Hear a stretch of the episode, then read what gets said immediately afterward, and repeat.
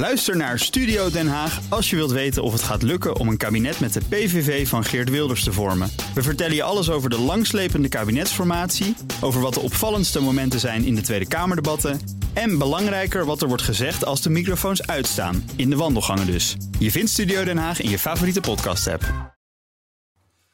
Als de vijand aan de deur bonkt, is het minste wat een politicus kan doen zijn diep gewortelde principes tijdelijk parkeren. In tijden van oorlog of grote crisis vormen partijen een regering van nationale eenheid. Churchill deed het, Nelson Mandela deed het en nu ook de provinciebesturen van Overijssel en Noord-Holland. In dat sadomasochistische vrijpartij die het stikstofdossier is geworden, zijn de provinciehuizen de parenclubs van dienst. Het mag daarom best bijzonder heten dat in twee provincies de boer-burgerbeweging het bestuur ingaat met PvdA GroenLinks.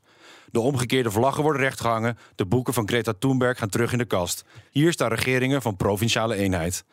Je vraagt je af hoe de coalitiebesprekingen zijn gegaan. In het ene glas karnemelk, in het andere kombucha. En als compromis bij de lunch allemaal een plak roggebrood met hummus. En ach, zegt de formateur, of je je snelweg nou blokkeert met trekkers of door jezelf eraan vast te lijmen. Het principe is hetzelfde. We hebben al jaren een landelijke regering die het op papier min of meer eens is over de oplossing van het stikstofprobleem. Daar merk je in de praktijk weinig van. Misschien omdat de partijen in het kabinet wel aangehaakt, maar niet echt betrokken zijn. Hoeveel wil D66 daadwerkelijk opgeven voor de natuur? En wat kunnen die boeren het CDA nog schelen tegenwoordig?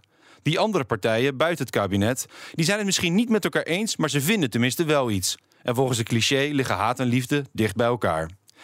Waar de grote leiders van weleer hun, in tijden van crisis hun principes juist opzij zetten, tovert premier Mark Rutte ze ineens tevoorschijn. Na 13 jaar ruilt Rutte zijn fameuze Teflon in voor gewapend beton. Het is hommeles in het kabinet vanwege de asielinstroom. Misschien kan het kabinet goed opletten bij wat er gebeurt in de twee provincies. De boer en de milieuactivist die samen het stikstofprobleem oplossen. Het klinkt als het begin van een slechte mop en hopelijk kunnen we er over een paar jaar ook om lachen.